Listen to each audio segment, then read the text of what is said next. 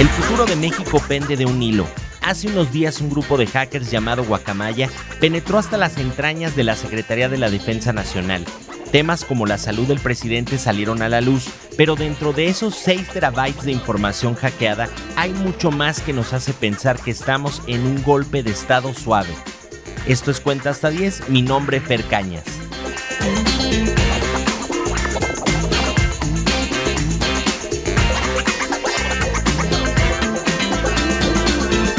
Loret de Mola presentó un reportaje en su espacio de Latinus, donde da cuenta de las graves omisiones en materia de inteligencia criminal que lleva a cabo la Secretaría de la Defensa Nacional.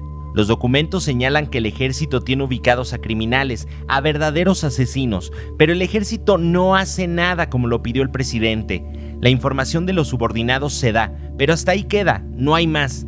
El jefe supremo de las Fuerzas Armadas pide abrazos y no balazos. La eterna cantaleta de que los asesinatos son una consecuencia de la política neoliberal del pasado no devuelve la paz a México. En un país diferente, democrático, lejano al nuestro, esto sería motivo de renuncia, sería motivo de protestas, pero el canto de las sirenas que lanza el presidente a sus seguidores les impide pensar por el bien de México, por el contrario buscan excusas tontas para defenderlo. Andrés Manuel López Obrador es la cabeza para dar un golpe de Estado, suave, terso, oculto.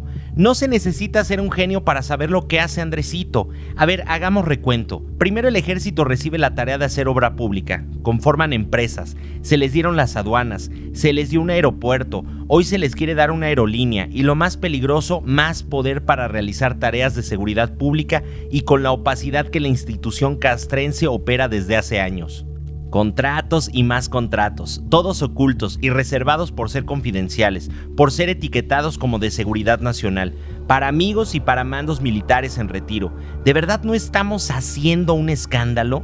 El presidente es un títere que sigue mamando del erario y que haría todo para que su movimiento perdure en los años. Carmen Aristegui hoy en su sitio desveló que las reformas para que el ejército siga en las calles fue hecho por la Secretaría de la Defensa Nacional.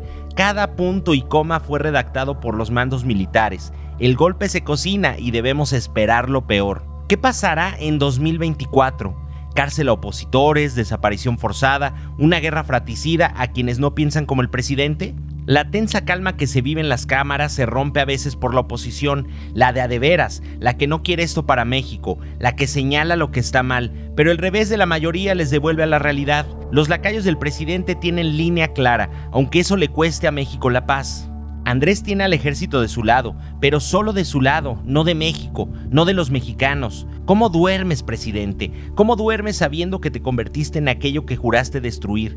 Todo son mentiras, todo estuvo calculado, el presidente cubre cada paso en su falsa bondad. Tatiana Cloutier ha renunciado y en ella se reflejan millones de mexicanos que creyeron en el presidente, que salieron a defenderlo y que creyeron en sus ideales, entrecomillados, por supuesto. Tatiana, como esos mexicanos, se dio cuenta del verdadero monstruo que es el presidente de la República. Con la poca dignidad que le quedaba, dio la cara por última vez por Andresito. Será un duro final de sexenio para Andrés Manuel. Los documentos hackeados seguirán dando de qué hablar, pero lo que seguirá dando de qué hablar también es en lo que se convertirá México por el capricho y sed de poder de un hombre enfermo del corazón. Pero esa enfermedad no la curan los cateterismos, porque la ciencia médica todavía no haya la cura para un corazón podrido. Cuenta hasta 10 México y resiste a lo que se viene, porque hoy la historia la escribe un vencedor de manos pequeñas con un país grande.